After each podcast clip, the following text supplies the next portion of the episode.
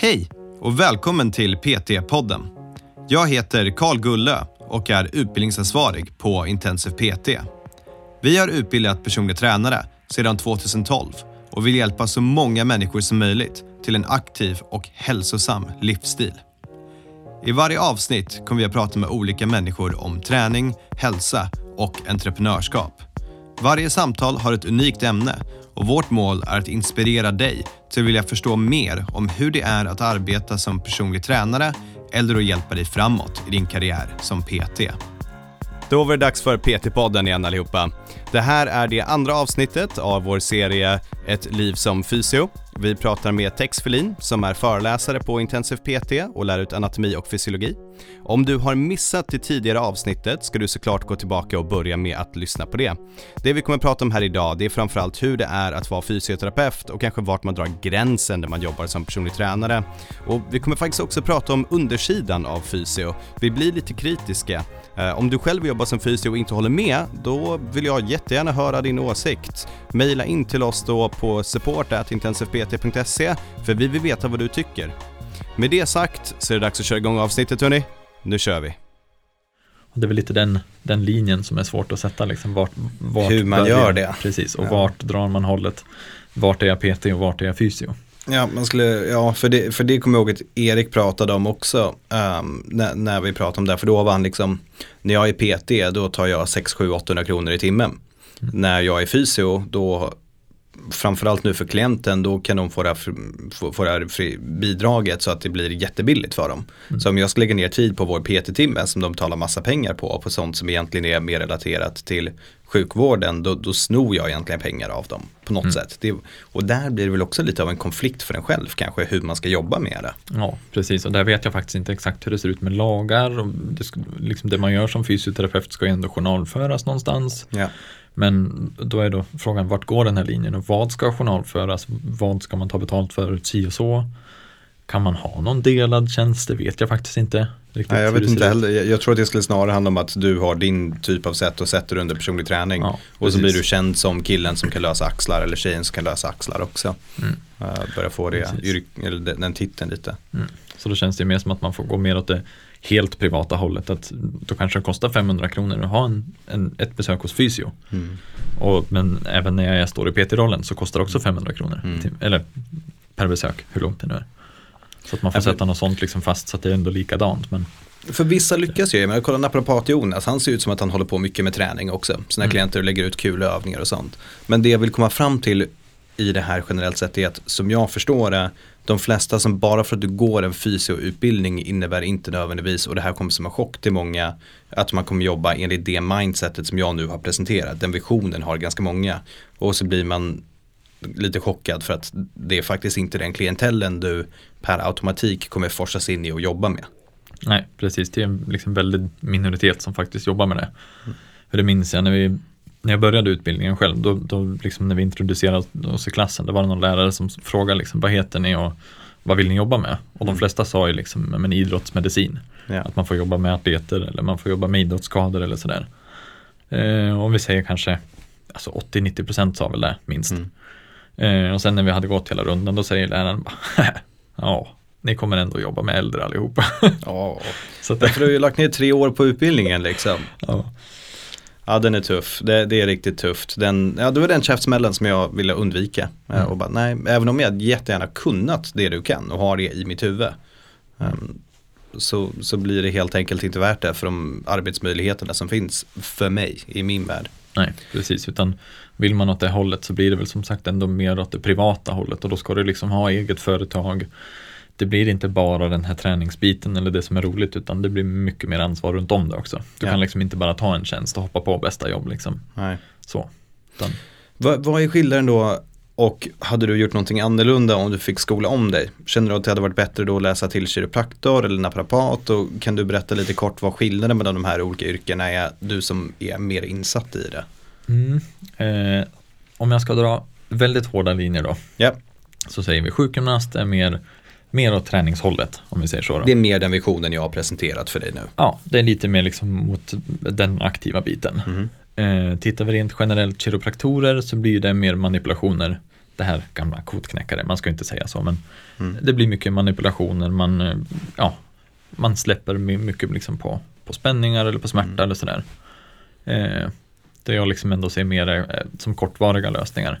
Men sen, alltså det kan ju också räcka med en kortvarig lösning, förstå mig inte fel så. Mm. Utan har du någon som har, kommer med ont i ryggen eller sådär, om du bara liksom ger dem lite smärtlindring de kommande dagarna och så kanske de kan röra sig lite bättre och för att de rör sig bättre så slipper de få den här smärtan igen. Mm. Så det beror ju lite grann på hur länge man har haft besvär också. Här finns det ju tusentals timmar man kan snacka om vad Ja. som är eh, rätt och fel och Ja. hur det ser ut. Men det är min vision på det hela i alla fall. Mm.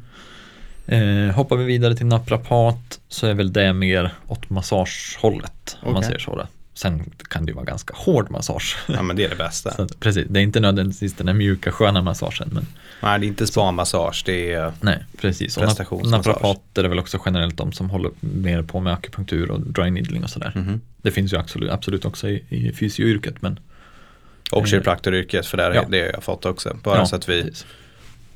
Och sen osteopat då? Oh, det har jag väldigt dålig koll på faktiskt. Ja, de flesta har dålig koll på det. Jag, jag förstår det mer som en helhetslösning.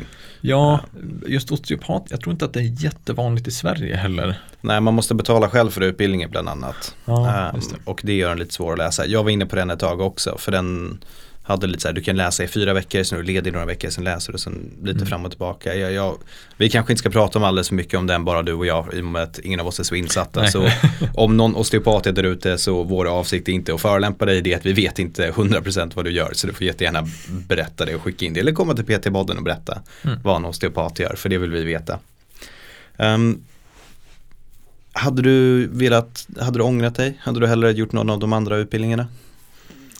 Nej, jag tror nog faktiskt inte det. Ändå. Det känns ändå, fysio, det är ju, även om den kanske inte är så specifik eller ger allt den behöver så är det ju väl ändå en liksom väldigt bred grund att stå på. Eh, och det är väl ändå den mest, nu vill jag inte heller förolämpa någon, men den mest officiella Ja. utbildningen. Eller Ja men det är den, det, det är den som folk känner till först. Till både gott och ont va? Mm. Eh, Det kan också betyda att folk har väldigt starka förutfattade meningar om det. Mm, precis. Och det, är det, liksom, det känner jag rent själv att det, det kan vara en ganska, liksom, det kan vara en roulette att gå till primärvården eller Ja. ja. där nu när du söker en sjukgymnast. Du vet liksom aldrig vad den, vad den är inriktad på, vad den håller på med, hur den vill behandla ditt problem. För om du, jag tänker, är du en träningsmänniska och du kanske har, vi säger stukat foten eller du Mm. har fått en tendinopati eller någonting och du, du tänker kanske själv ändå att jag måste ändå röra på det här. Mm. För är det liksom någon, någon vävnad som är skadad eller påverkad så är det ju liksom generellt sett så måste du ha liksom, ja, progressiv belastning. Du Mm. måste börja med lite grann, eller ja, det du klarar av och sen bygga på för att vävnaden ska liksom stärkas upp och byggas på nytt.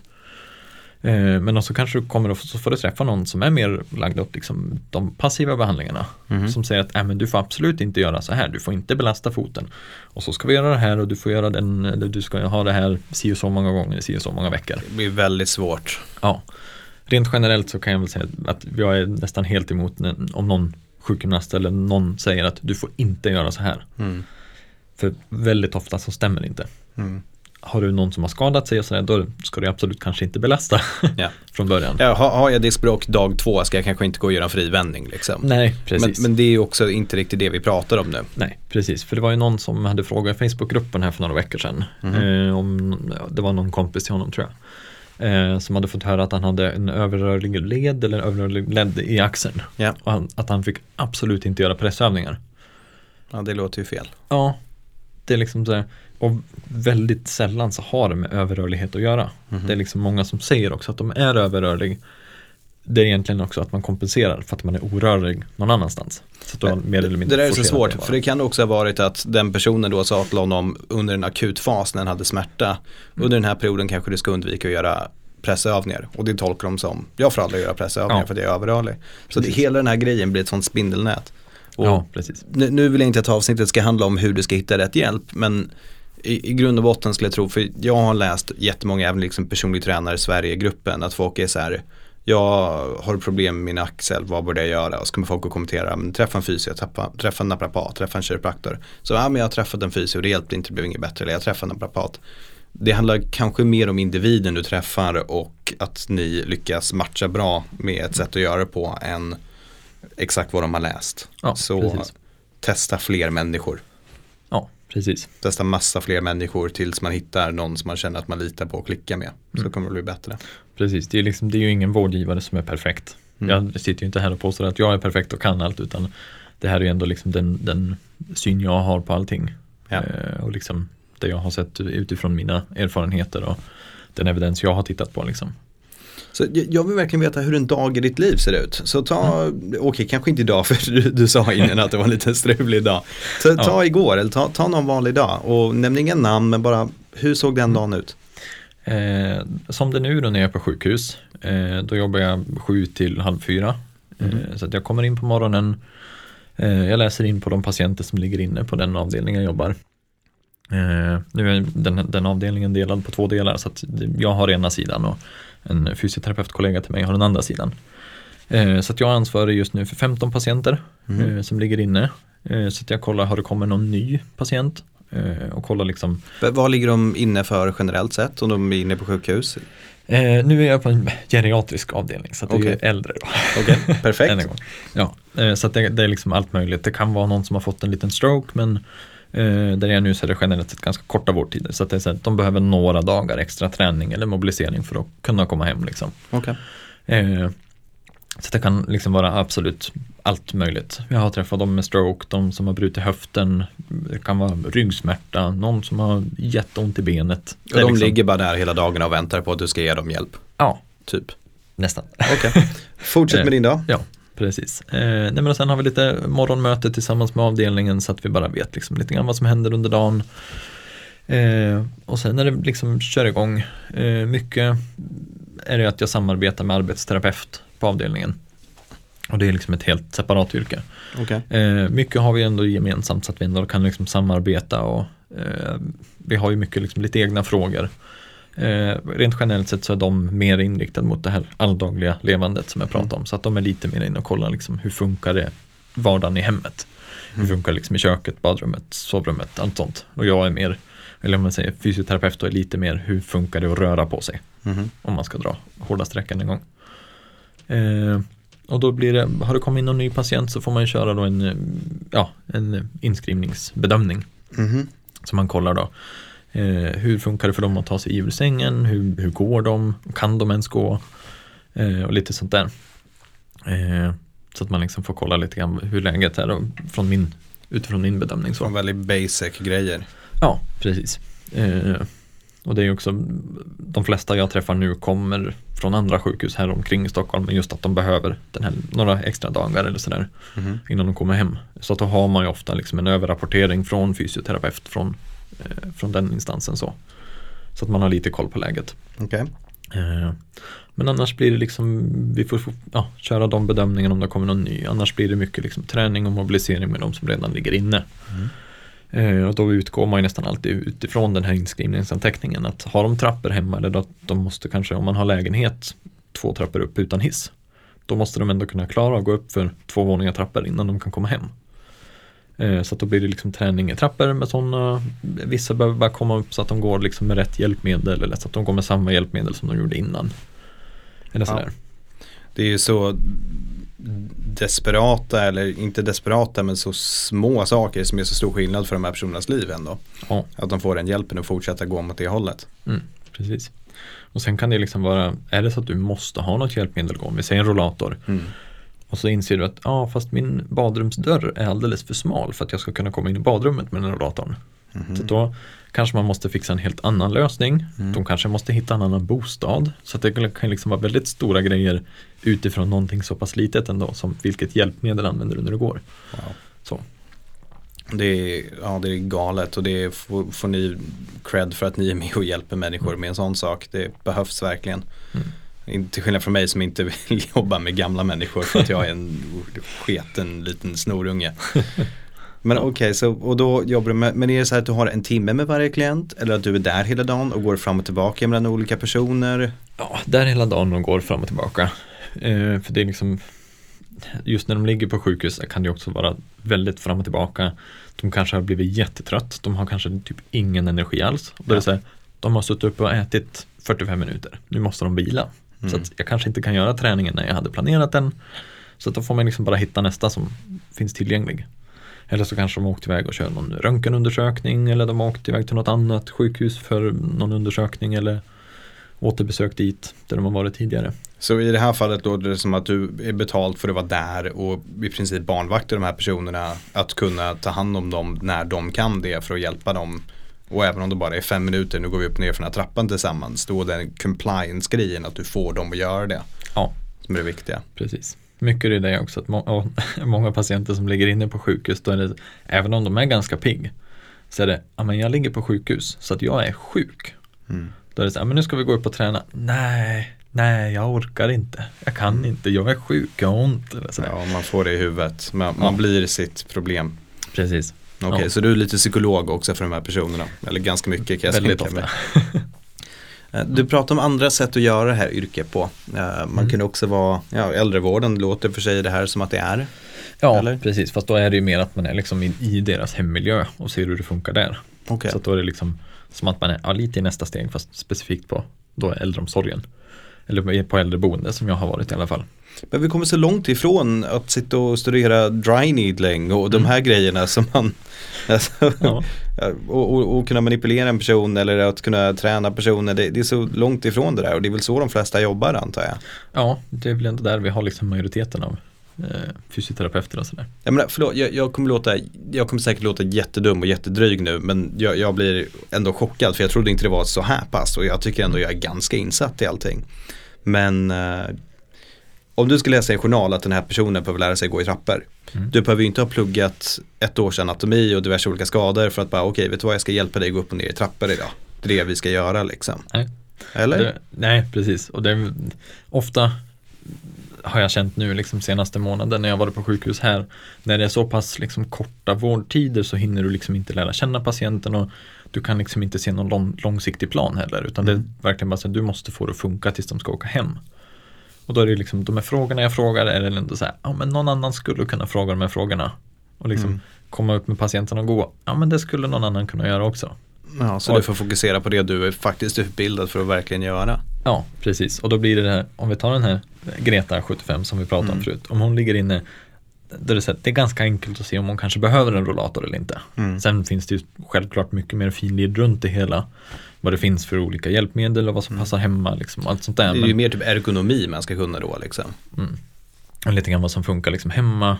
För det finns ju liksom gåbord som är ännu större än rollator som man liksom Mm. stödjer på armbågarna. Men det, det funkar ju väldigt sällan hemma. Mm. Så att då får man ändå liksom lägga upp en plan med träning och sådär och då är det väl generellt sett lite längre perioder man på sjukhus också. Eh, Har du någon idé hur de flesta som har gått den här utbildningen arbetar? Alltså är det så här, är det i klinik, är det i sjukhus, är det med klienter? Ja, eh, jag, har ju, jag har ju inte alls någon koll på några siffror men skulle jag liksom uppskatta av det jag vet eh, så är det väl ändå, ändå väldigt många som jobbar på liksom sjukhus, äldreomsorg, hemsjukvård. Eh, så att man ändå jobbar liksom mer ja, men sjukhus och i deras hem. Mm. Vare sig om det är deras hem eller om de bor på boende. Ja, boendet är ju också deras hem, men Ja. ett hem som inte är boende om man säger så. Då. Eh, och sen just, alltså primärvården är också väldigt stort så. Och där är det ofta liksom många på samma ställe. Så att det är väl ändå där att man kanske kan vara flera, Mm. hur många det är. Men rätta mig om jag har fel nu, man bytte ju namn från sjukgymnast till fysioterapeut. Yes. Men från det jag hör så låter sjukgymnast som att det är bättre titel på yrket. Ja, eh, Du gör gymnastik med människor som är sjuka. ja, egentligen. Ja, okej, jag, jag vill inte vara skeptisk. Nej. Om, om det är någon som sitter och lyssnar på det här och tänker fan nu, nu hatar Karl fysioterapeuter och tycker det, det är absolut inte det jag säger. Det, det jag tycker är tråkigt om man inte får använda den kompetensen som man samlar på sig. Eh, den kunskapen man har inom det här olika för att kunna göra en skillnad hos personer. Mm. Eh, jag tycker det är inte ett slöseri på kunskap för alla de här sakerna behöver göras. Men det är missallokering av resurs, resurser. Vilket jag vet att de flesta tycker i allmänhet att det är när det gäller sjukvård. Ja, precis. Jag menar, det, det kan man också säga, nu kanske det låter som att jag har bara klagat på sjukhustjänster som fysioterapeut, men så är det absolut inte heller. Men just att för mig är det inte så givande och det blir ändå liksom att på något sätt blir min kompetens, som du säger också, det blir slösat på någonting annat. Ja. Som jag kanske inte vill hålla på med, kanske inte det jag är bäst på. Mm. Så. Eh, men det är lite därför jag har hoppat på eh, som bemanning också, att man får prova på lite olika och liksom känna sig runt lite grann. Vad är, vad är man duktig på? Vad är det som är kul? Vad är det som är givande? Få lite mer betalt. Det är med. Det med. Hur, hur är det som betalt generellt sett som fysio? Det är väl bra att prata om lite också. Ja, eh, det är ju på väg uppåt i alla fall. Det är bra tecken. Ja. Eh, ja, jag vet inte om man ska prata siffror rakt ut, men eh, eller ja, jag kan väl säga, när jag gick ut 2017 så började jag jobba på sjukhus på en gång. Eh, och då kom jag in på 25 och 3 Mhm. eh, som ingångslön. Eh, och då vet jag eh, på arbetsplatsen jag hade varit då hade jag en kollega som hade varit, som hade varit chef för sjukgymnastiken där. Mhm. Eller fysioterapin, vad man nu Mhm. kallar det. Jag säger lite både och. Eh, han hade varit chef där för tio år sedan. Eh, och då sa han att han hade satt ett, då, det var alltså t- 2008 tror jag att han hade Mhm. satt. Då hade han bara sagt att nyexade ska ha 25 000 ingångslön. Oj. Eh, och så kom ju, det var väl, jag vet inte om det var exakt börskraschen där vid Mm. 28 eh, som orsakade det. Men de var tvungna att liksom eh, varsla halva personalstyrkan. Ja. Och de som försvann först var ju då de som var nyast in. Ja. Så då liksom hoppade ju ingångslönen ner till 22 000 där igen, eller vad det var. Ja. Och sen då tio år senare när jag kom, nästan 10, 2017, eh, då kom jag in på 25 och 3. Så att på tio år hade det liksom hunnit Okej. återhämta sig. Och hur är det 25. sen om du jobbar med det här i 20 år då? Ja, för det är väl ändå ett yrke som de flesta tänker sig att de ska ha. Ja, I alla fall väldigt lång tid. många av de som har jobbat länge nu ligger ju nästan, vad jag har hört i alla fall, på, Ja. på nästan lika lön som de som går in nu. Just för att nu har det gått väldigt mycket framåt sen jag gick ut. Okej. Eh, för jag tror att det är väldigt sällan ingångslönen ligger under 27 nu. Okej. Men förlåt, hur menar du de samma lön som när de gick in? Eh, Nej, eller alltså de har samma lön nu som de nyexade får. 25 000? Ja, 27 plus då. 27. Men sen finns det ju också, det beror ju som sagt lite på vart man jobbar också. För det där är ju också tråkigt när du har en sån grej att har du jobbat med någonting i 20 år, då, alltså, du ska ju ha lön mot 35 000 kronor i sådana fall då kanske. Precis. Um, om ingången var 25 eller gärna mer med det du gör. Mm. Men det ser inte riktigt ut så. Nej, eller jag vet liksom att det, det är många som ligger lågt Ja. egentligen. Sen finns det ju absolut de som tjänar mycket mer. Mm. Eh, och de som kanske har läst en magister eller en master och får ökad lön för det. De kanske har varit chef eller andra utbildningar liksom. Så. En magister i, eller en master i att läsa att folk ska gå i trappor och sen hjälper de att gå i trappor. nej förlåt, jag, nej, jag ska inte säga så för det, det är för taskigt. Men det, jag menar det inte på taskigt sätt. Men, Nej. så vad är mastern då? Vad, vad läser man vidare inom? Eh, ja, det finns väl lite allt möjligt. Eh, jag har några kursare som har hoppat på och läst magister på en gång. Eh, och det är ju liksom, jag menar en ett års 100% utbildning. Men jag tror att de flesta läste på 50% så att de har då två år. Eh, och det är ju liksom mycket, man läser statistik, vetenskap. Eh, att man går liksom in mer mot det hållet. Och det, det här är ju av det jag har uppfattat av det de har pratat om. Jag har ju inte alls eh, 100% insikt på det men Mm. Eh, Det är mer att man går in mot vetenskapen, statistik, man lär sig liksom, men, hantera, läsa litteratur. Man, man blir Okej. absolut bättre på att hitta evidens liksom, Okay. och ställa upp sånt. Så man får bättre verktyg för att kunna fortsätta jobba med det här i framtiden. Men rent teoretiska verktyg snarare än praktiska verktyg. Ja, det blir väl lite mer åt det hållet, som jag har uppfattat det. Okay. Vad mer kan vi prata om när det gäller det här yrket? Ja, det finns mycket men jag, jag kan inte namedroppa någonting på en gång. Okay. Nu har vi rört upp så mycket så att nu, Ja, vi har verkligen rört upp det, det mesta och jag låter superbitter. Men det, jag tycker ändå att det är sjukt. Men det finns någonting vi kan säga som är lite mer positivt om det, som är i hur folk kan jobba på ett sätt som är kul för dem att jobba inom det. eh, ska vi hoppa tillbaka till primärvården som är mer liksom, ja, men om man ska säga liknande PT-jobbet så kan det ju absolut vara hur givande som helst. Eh, ja, frågar du mig så är det väl ändå primärvården som är där man kan påverka mest eller det som kan vara mest givande för, för min del i alla fall. Okej. Eh, och det får man då, vi kan hoppa tillbaka till Greta 75 Mhm. eh, som inte har rört på sig, liksom förväntar sig att ha ont. Hon kanske har räknat med att ha ont tills hon dör liksom. Mm. Men så kommer jag in och så kanske man bara börjar med att helt enkelt röra på ryggen. Och så börjar det funka lite bättre och hon känner att ja, men det gör inte lika mycket ont, jag kan röra mig lite bättre, jag kan jag orkar lite mer, jag kan göra saker som jag inte kunde förut. Mhm.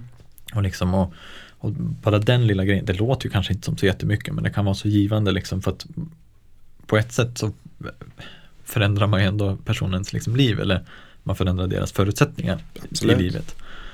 Eh, och det är det som kan vara väldigt givande med äldre också. Det låter ju kanske inte som det mest intressanta så men eh, att de just att de kanske har den inställningen att de, de kommer ha det här problemet eller de har det och det kommer att vara så Mm. resten av livet. Men kan man liksom ge dem andra förutsättningar och liksom komma igång och röra på sig och bli lite starkare, orka mer, bättre balans liksom. Eh, och på så sätt är ju träningen jätteviktig. Helst när du är äldre liksom för Ja. både muskelstyrka, bentäthet, eh, allt möjligt så. Och liksom hjärt-kärlsjukdomar, allt möjligt. Mm.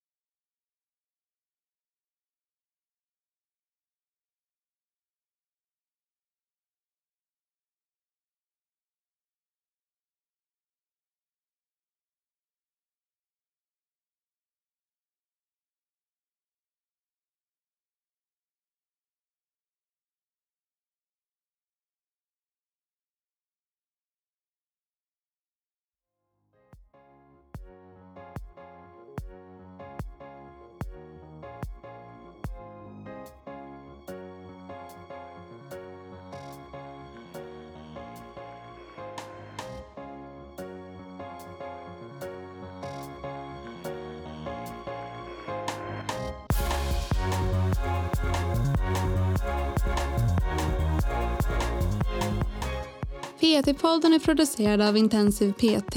Om du vill veta mer om våra utbildningar och gå med i nätverket av framtidens personliga tränare, gå in på www.intensivpt.se. Vi har kursstarter varje månad och du kan studera helt i ditt egna tempo.